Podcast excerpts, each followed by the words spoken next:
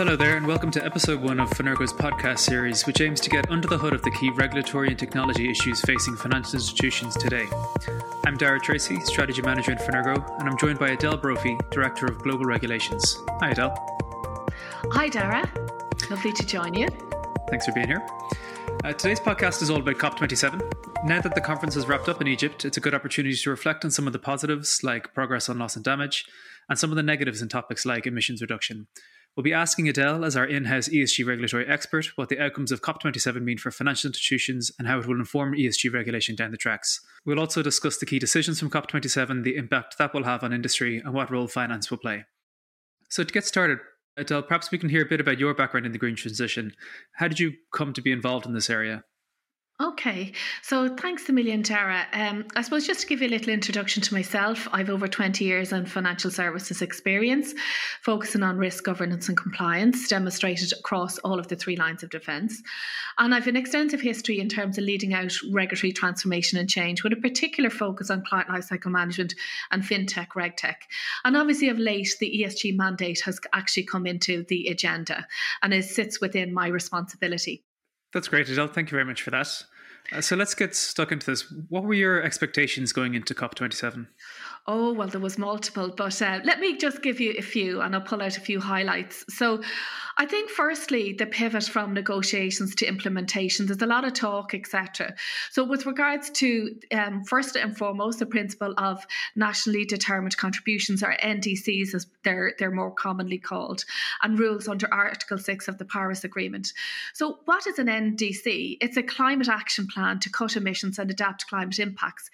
Each party to the Paris Agreement is required to establish an NDC and update it every five years.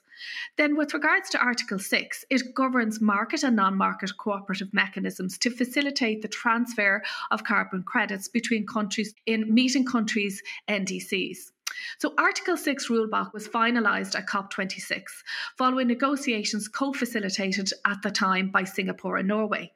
Further clarification and rules governing the carbon markets was required in order for Article 6 to be implemented and become operational. So, what actually happened at COP27?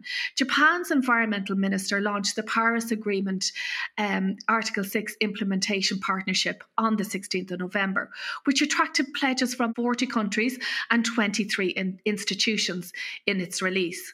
The aim of this initiative is to advance the implementation of high integrity carbon markets through the coordination of international efforts around the world and will serve as an information platform for Article 6 implementation and provide the support required to pilot Article 6 initiatives.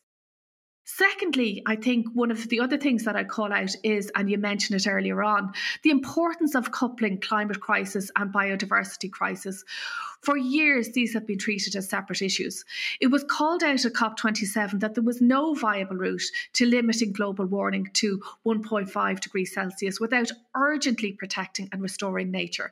However, unfortunately, little was done apart from the same rhetoric and failed to mention next month's COP15 Biodiversity Summit in Montreal, where countries will gather again to seek a global deal to protect the world's declining wildlife and degraded ecosystems systems. Next, we look at the energy crisis, and this is on the top of everybody's lips. So, pushing up inflation and slowing economic growth. There's been a, a, complete shift in the energy landscape over the last couple of years. We have seen the international community turning against fossil fuels as part of the Glasgow Climate Pact last year. For the first time in history, we saw 197 countries agree to the phase down use of coal. And this year, with the U- Ukraine invasion, we have seen how fragile nature and natural gas, oil supplies, pushing the industry into turmoil. However, pushing renewables into the spotlight is now on the top of everybody's lips again. So, unfortunately, at COP27, big fossil fuel producers stayed away, and the alliance called the Beyond Oil and Gas Alliance, BOGA as it's called, who are committed to banning new domestic oil and gas drilling, and only Portugal was upgraded to a core member, and Chile, Fiji, and Washington State in the United States joined that 12 month old alliance. Then we look at climate finance and repatriations. As defined by the United Nations framework, climate finance is finance that aims to reducing emissions and enhancing sinks of greenhouse gases. And it aims at reducing the vulnerability of and maintaining and increase the resilience of human and ecological systems to negative climate change impacts. And repatriations being the, the action of making amends for wrong what has what it has done by providing payment or other assistance to those who have been wronged, balancing the scale as as we, we we like to, to term it. The anticipation is that COP27 would have addressed these issues and look at more funding for climate adaptive measures to build developing nations' resilience. And then, lastly, my expectation certainly would be looking to continue the stellar work on implementing the 2015 Paris Agreement with the aim of limiting the global temperature increase to well below 2.0 degrees Celsius, above pre industrial levels, and to pursue efforts to limit temperature increases to 1.5 degrees Celsius following on from COP26. The outcome from Sharm was that climate change should be mitigated by limiting global warming well below 2 degrees Celsius, and countries should work hard to keep their 1.5 degree target alive through bold and immediate actions. COP27 should, should have witnessed the implementation of the Glasgow Pact, calling to review the ambition of the NDCs and create a work programme for the ambition on mitigation. So I hope that gives you a sense in terms of certainly what, what I was looking for in terms of going into COP, you know, back in the beginning of November. That's great, Adele. Thanks. And you know, with so many key topics and, and, and such a variety of players at COP27, what were some of the most striking things you heard that really stood out? Oh, well, definitely. The massive success story was the agreement to set up a loss and damage fund. And I know you called that out at your intro. And this is to support pu- poorer countries been ravaged by climate impacts. This was a monumental agreement and it has taken decades of resistance from wealthier nations who are the main culprits and who are responsible in contributing to the bulk of the world's emissions. At COP27, it was agreed for the first time to set up a fund to provide payouts to developing countries that suffer loss and damage from climate driven um, events such as storms, floods, droughts, and wildfires. The deal was historic for developing um, and poorer nations who have championed championed this cause for over 30 years, believe it or not, and have been calling for financial assistance and who have been the most affected by climate disaster. I think one of the key things to call out is that these poor countries suffer and are the most affected by extreme climate impacts despite their small carbon footprints. Wealthy economies, in particular the US, has long opposed the loss and damage fund, fearing legal liability pertain to high levels of greenhouse gas emissions. However, it was really, really great great to see the catalyst for change in wealthier nations revising their stances in addressing the matter of climate justice. So the Egyptian foreign minister, who obviously presided over COP27 at the at the, the, the, the summit, said we rose to the occasion. We worked around the clock day and night, but united in working for one gain, one higher purpose, one common goal. And in the end, we delivered. But I think the standout and most poignant comment for me was from the climate change minister of Pakistan, who was a real champion and lobbyist for developing countries at COP27, whereby her country suffered severely due to the floods in September. So it's so recent. And a third of Pakistan was underwater. And she commented on the loss and damage deal and she said, it's not about accepting uh, charity. This is a down payment on investment in our futures and in climate justice. So the final agreement saw the formation of a transitional committee with representatives from 24 countries. This is a committee that is mandated with the establishment of how this fund should work, where the money should come from. This committee has been tasked to present their recommendations at COP28 in the UAE in 2023. So we wait with bated breath to see how they develop over the next year and get that fund up and running. Okay, and you know, loss and damage will include setting up new funds, making transfers from wealthier nations to poorer nations. So finance is going to be key to this. What role do you see banks playing in delivering on the COP27 agenda? And can banks have a meaningful impact on their approach to decarbonisation? Yeah, so um, I'd say at COP27, um, there was a call on, you know, key shareholders of multilateral development banks, MD, And other financial institutions to really overhaul and reform their practices and priorities to ensure simplified access, along with a call to define a new vision so that they're fit for purpose of adequately addressing globe, the global climate emergency. I'd say, furthermore, it also called for financial bodies to take into account debt burdens, which is a reflection of how climate finance is supposed to work. Also, with regards to finance, it was noted that the sharp rise in interest rates this year is, is, is becoming a drag on climate policies, especially in developing nations. I think, as mentioned before, I called out that how climate finance is not working for these poorer, smaller, and vulnerable countries, and how the fund lent by MDBs to help countries recover from extreme weather impacts, and I would have called them out before, and additional ones, heat waves and droughts and hurricanes, etc., comes on vastly unequal terms for these nations. So, one of the, I suppose, the key people that I follow and I followed for a couple of years is Mark Carney. He's the former central banker who helped launch the Financial Alliance for Net Zero at COP26. Carney believes that the world needs 1 trillion a year of projects like renewable projects to quadruple the ratio of renewable energy to non-renewable investments um, you know going forward. And he said that this renewed focus on climate finance has a massive impact on financial institutions and will have a triple down effect within the sector who are now under greater pressure and scrutiny to challenging funding towards green finance. Hence having a meaningful impact in their approach to decarbonization decarbonisation and how private capital is directed will be essential in the transition to net zero. Okay, and then taking a look at ESG a bit more generally, how is customer demand driving the creation of new products in ESG? What is the role of banks in financing the green transition? And what do you see as the biggest barriers to a sustainable financial system?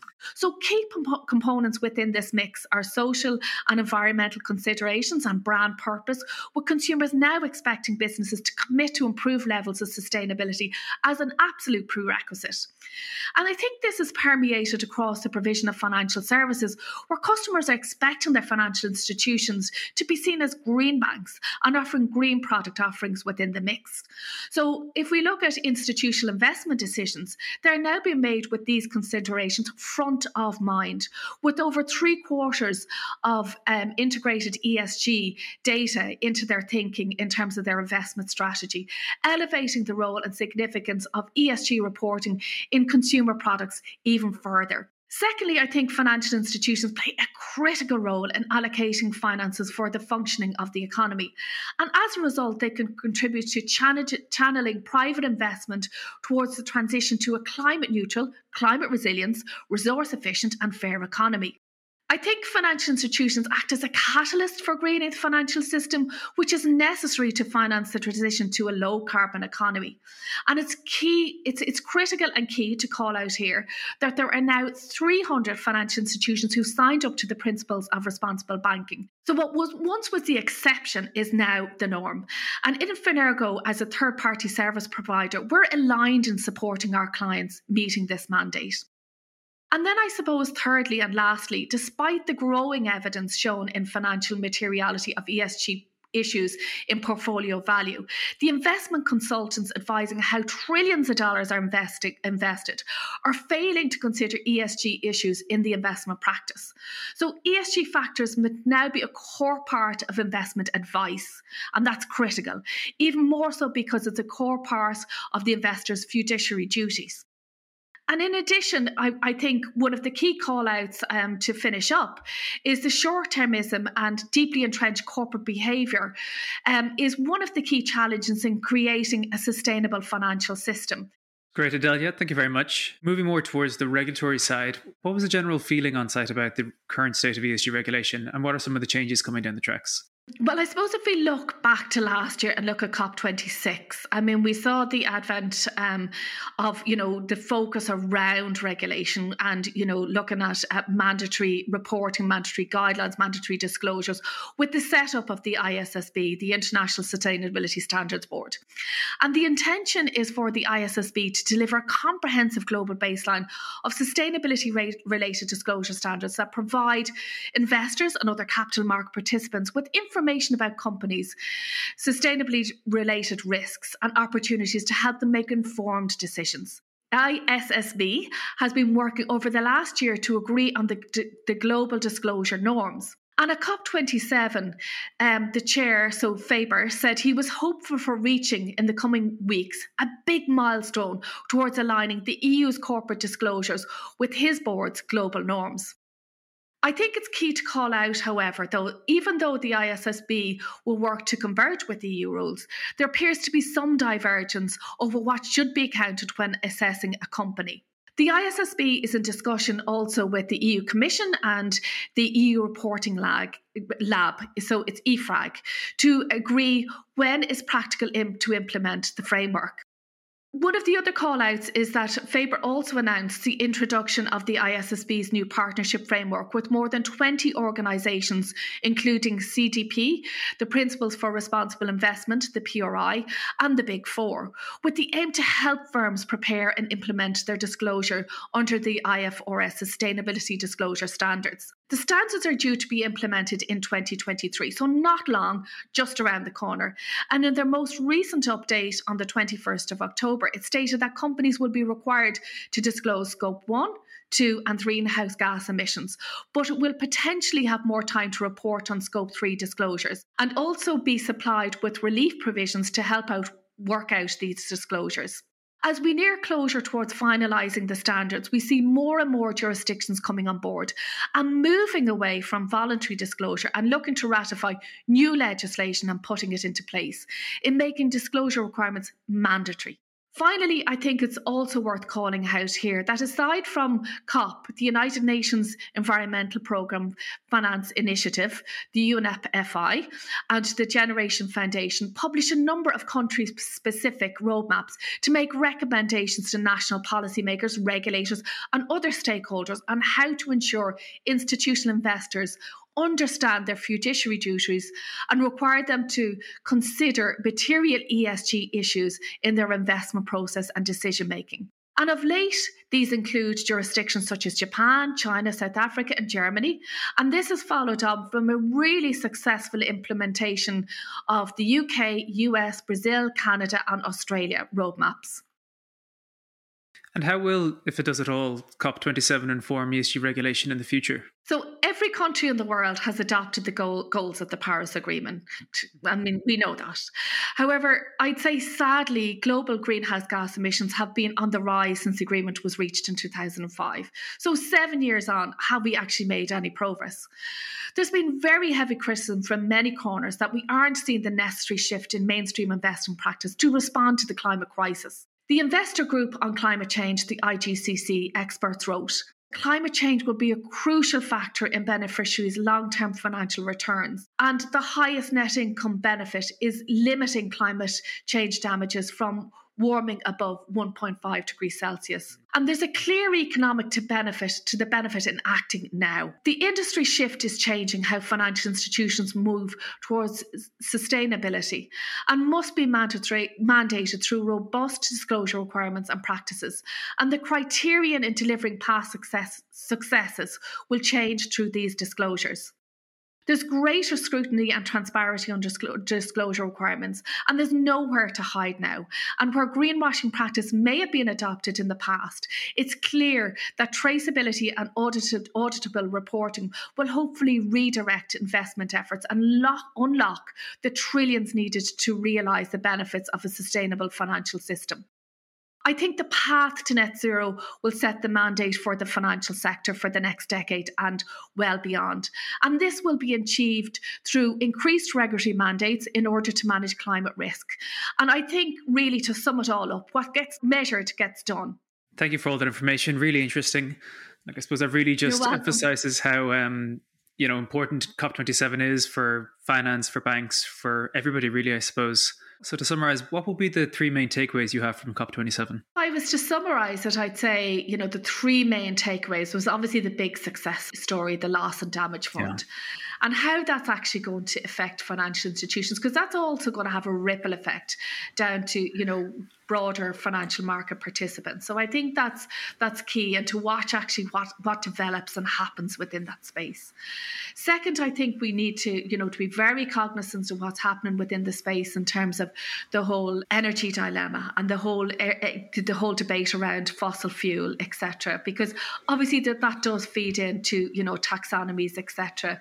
And will have an impact in terms of looking to, you know, scope two and scope three emissions. And obviously that lineage and that whole, you know, loop in terms of the entire supply chain. And thirdly, I think, you know, which is just, you know, we're waiting with bated breath, um, you know, looking to the ISSB to firm up their recommendations. Now, they're going out to put, public consultation again early in 2023. So they're seeking a huge amount of industry feedback. Um, but I think we need to watch that clo- space really closely as to what those requirements will be mandated and, you know, looking at where jurisdictions will adapt that, those recommendations and look look at ratifying, you know, those recommendations into legislation. So I think those three areas are really, really key in terms of, you know, under the umbrella of, you know, the financial services um, inclusion, um, remit, etc. when it comes to climate.